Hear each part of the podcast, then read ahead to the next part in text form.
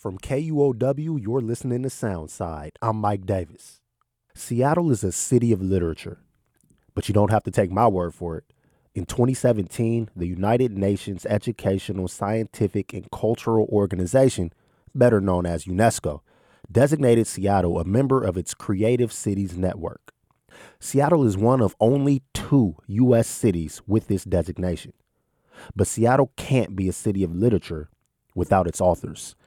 And in a costly city like ours, it can be a challenge for writers to not only afford to live in Seattle, but it can be hard to keep the doors of arts organizations who nurture those artists open. Earlier this month, the executive director of Hugo House, a beloved literary arts organization focused on helping writers, told the Seattle Times the organization is financially struggling and weighing the option of closing for good. We often think of writing as a solitary act, but that's not necessarily the case. Ronit Plank is a Seattle based author who's been taking classes at Hugo House since 2009. She says that when you take a writing class at Hugo House, you're not just sitting in the room with other writers, you're breaking down barriers barriers and shyness and that insularity that you can have as a writer.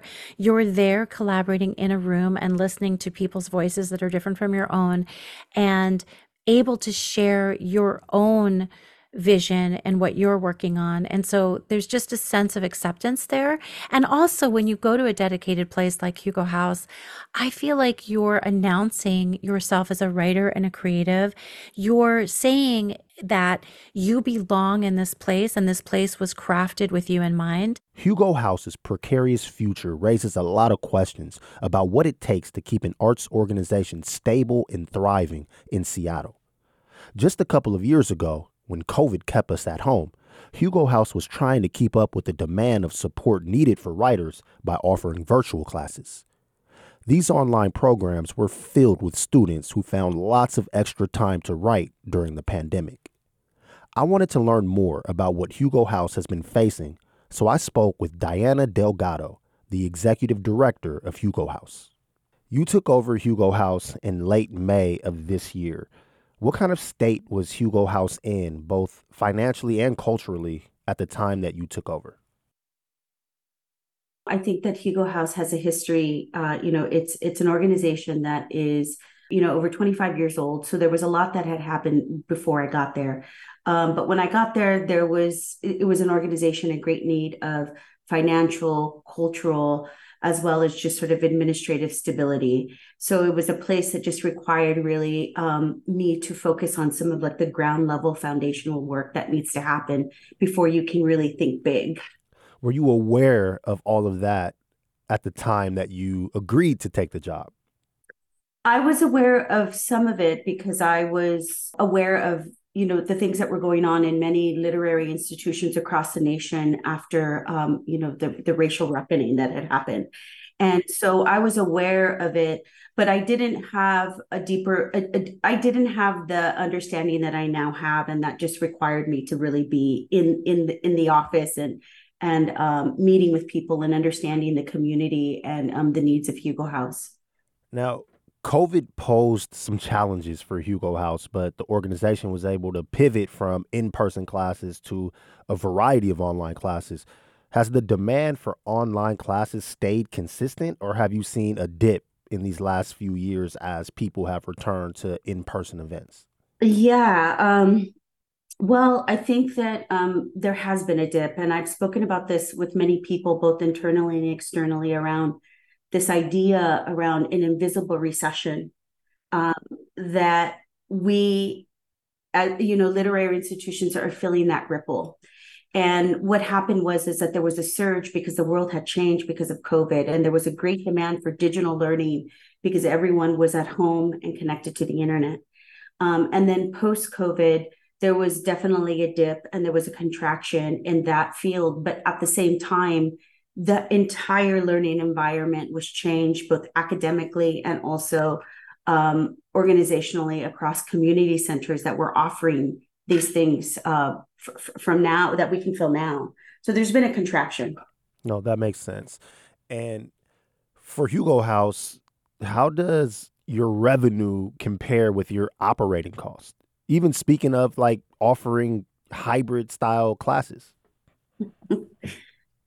it's been really it's been um, a great effort to really understand that in a genuine way to say that um, inflation, um, lower demand for classes, you know, demands. Um, well, I wouldn't post them as demands, but just sort of efforts of Hugo House to really improve worker, worker conditions um, has really increased our expenses to the point to where it's difficult for us to even break even.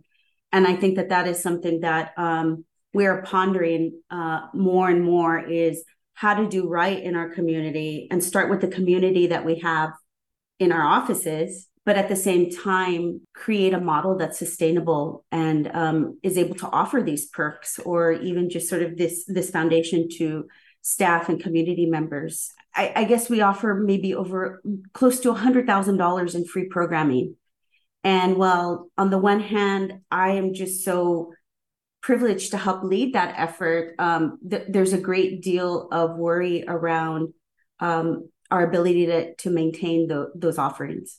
Diana, your your laugh before answering that question says a lot. But for me, I mean, I I've, I have these these conversations with arts organizations and cultural institutions all the time. But I'm sure that for our audience, a, lot of people out there probably don't understand the the inner workings. Right? Everyone is familiar with Hugo House, but not everyone understands what actually happens behind the scenes. So I you kind of answered this, but I want to ask you again, you know, what kind of hidden expenses come up when you're trying to run an organization like Hugo House that some of your students might not be aware of or some of our audience members might not be aware of? Yeah, you know, everything from um, you know the building expenses that we have you know seattle capitol hill especially is a very expensive place to have a building. Um, and when i say have a building meaning that we um, maintain the building and we share it with sort of this condominium that is above us these apartments. And um, you know our expenses just the common area maintenance fees you know it's thousands of dollars just to keep that there uh, our light bill, our um, bill for trash, um, the bills that we we have for internet, um, things that you know you wouldn't really think about, but just all of the software that we we pay for just to keep um, the website going, changes on our website, um, our CRM, you know, um, and and those are all things that I think sometimes people think that well those are optional, but I think that in order for us to do our best effort, we really want to maintain a great deal of focus on making sure that we're able to innovate and pivot because the world is changing so quickly. And so we've invested in those things. And at the same time, those are the things that can really pop up and scare you on a budget. Um, and I think that that's something that kind of moves away from us this idea that, yes, we are a not for profit, but we are responsible for a budget and the budget in some ways doesn't lie. Um, and we can bring poet math as often as we can to the table to creatively imagine what we can do. But i think that that is sort of the ship that we have to kind of sail from.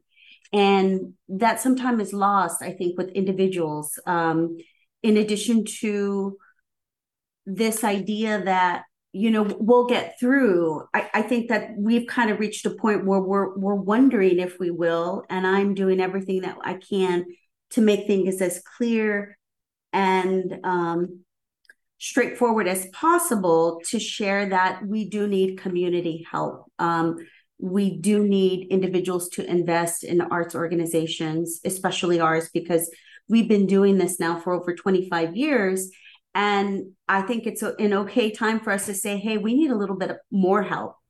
Absolutely. And I think that that transparency that you're sharing will go a long way. At the beginning of COVID, it felt like there was a big push in our city from from audience, from donors, from artists themselves. Everyone wanted to try to make financial donations to try to protect the arts organizations in Seattle do you feel like that drive and that passion from 2020 is still here now? It it isn't. and I think that that's something that I'm trying to understand um, is a little bit more about donor and behavior around grant giving. The landscape is oversaturated at this point with individuals who want and need support for their organizations. One of the things that I see is um, oftentimes it has been reported that organizations of color uh, that are led by people of color often have a more difficult time accessing the funding and the sources of contributed revenue that maybe white led organizations just have more accessibility to historically and and that it's kind of obvious uh, in, in some ways. But i think that going up against that in addition to a split in donor behavior where there are individuals who really believe that we should be committed to social justice and then split with another faction that says I, I feel I'm putting words, but f- feeling a little bit threatened by that and saying, well, wait a minute, that I want to come in and write some poems. So that is something that I'm understanding is occurring, and I'm still trying to develop an, a good response so that I can ensure that people have a understanding that Hugo House is all of those things. It's not just one or the other, and that we really open our doors so that we can have everyone come together in in you know the common language of art. That's fair. That's fair. That's a that's a that's a whole conversation i know. I was like maybe this is a completely different thing that we could talk about but it's just something that on the ground but people don't kind of understand what many arts institutions are grappling with. And it's a societal shift um, that is really um, creating a lot of division versus bringing people together. And that's the whole reason why hugo house is such a great place is because we really do want to bring people together.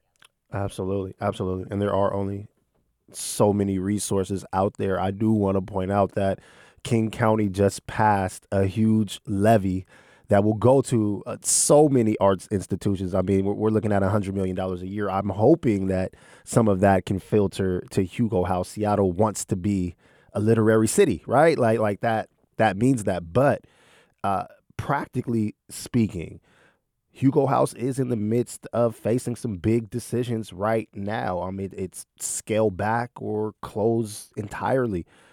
As the leader of this organization, how do you weigh these choices about what can be kept and what has to be cut? That can't be easy. I think the first thing is really becoming knowledgeable in what it is that you are observing and taking the time to understand not only um, the goals of the organization, um, the previous spirit that was there when you already arrived, and also the human impact of the decisions that you're making. And those are all things that I have spent a lot of time getting acquainted with uh, during the, you know the, the, these past six months, six seven months, and it's something that really I understand is difficult uh, for other people to understand because they're not on the interior. But I really hold myself to a high level of accountability to accountability to understand all of the pieces and then be able to confidently move forward with the decision. And I think it's not until I understand those pieces that I do make those decisions and they're tough decisions and they can be lonely decisions because you can't necessarily explain all of it to the different people who come with all of these really important perspectives but at the same time um, have to be pulled in with with many many different constituencies no i understand that and i i think that for for your organization in particular, I think there's there's there's a lot of layers because there's so much at play. I mean, you you joined Hugo House during this time with all of these changes. There had been an open letter from local writers uh, calling out your predecessor to resign for, you know, um, racially exclusionary practices. And then there were staff shakeups. The board had approved an organizational restructure, which included layoffs. So now that you're facing new uncertainty and, you know, as you're navigating all of this, are you looking at more layoffs on the horizon or are you thinking you might be able to maintain your staff? You know, our our top focus is stabil- you know, stabilization. Um, and that comes with a lot of questions. And again, those are hard questions that I am really peering peering into and, and trying to learn more about. Um, but you know, I think I've been very clear with the staff, the board, and also community members that it's it's it's a time where I need to evaluate all aspects of the business and think about streamlining and right sizing and um, you know that might include increasing prices to community members. We haven't had a price increase in i don't know a few years we're going to be increasing prices on all things we're going to be um, including an opportunity for people to support Hugo House through like sliding scale versus free. Um, we're looking at all of the things that we give in terms of free accessible programming and also looking at ourselves and understanding that we can't do it all. So it's really an opportunity for us to really reconfigure in the best way forward so that we can have Hugo House for another 25 years. Um, but but those are all things that we are looking at, and we're looking at it with a genuine understanding of the human p- impact, um, but at the same time trying to evaluate it in a fair in, in a fair way. Diana, I, I want to be clear. I know that we're here to talk about Hugo House, but a lot of the things that we're discussing is not exclusive to your organization.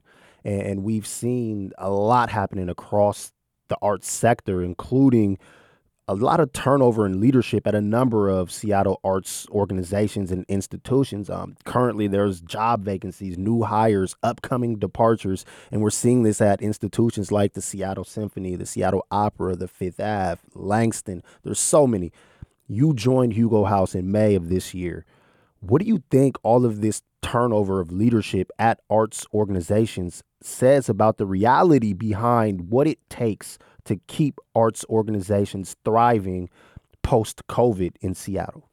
So I think that we're not alone in experiencing these stability issues. I think that I shared that there's a ripple effect, and I think we may just be sort of one of the first, you know, on the forefront of that. I think it demands that we take a closer look, not only at these organizations, but the people that are running these organizations. And are we really taking care of them in the way that our mission says that we are going to sort of fight the good fight for this particular mission? And are we doing the same for those leaders, especially leaders of color who we have seen? There have been so many of them that have come into these new positions, myself including.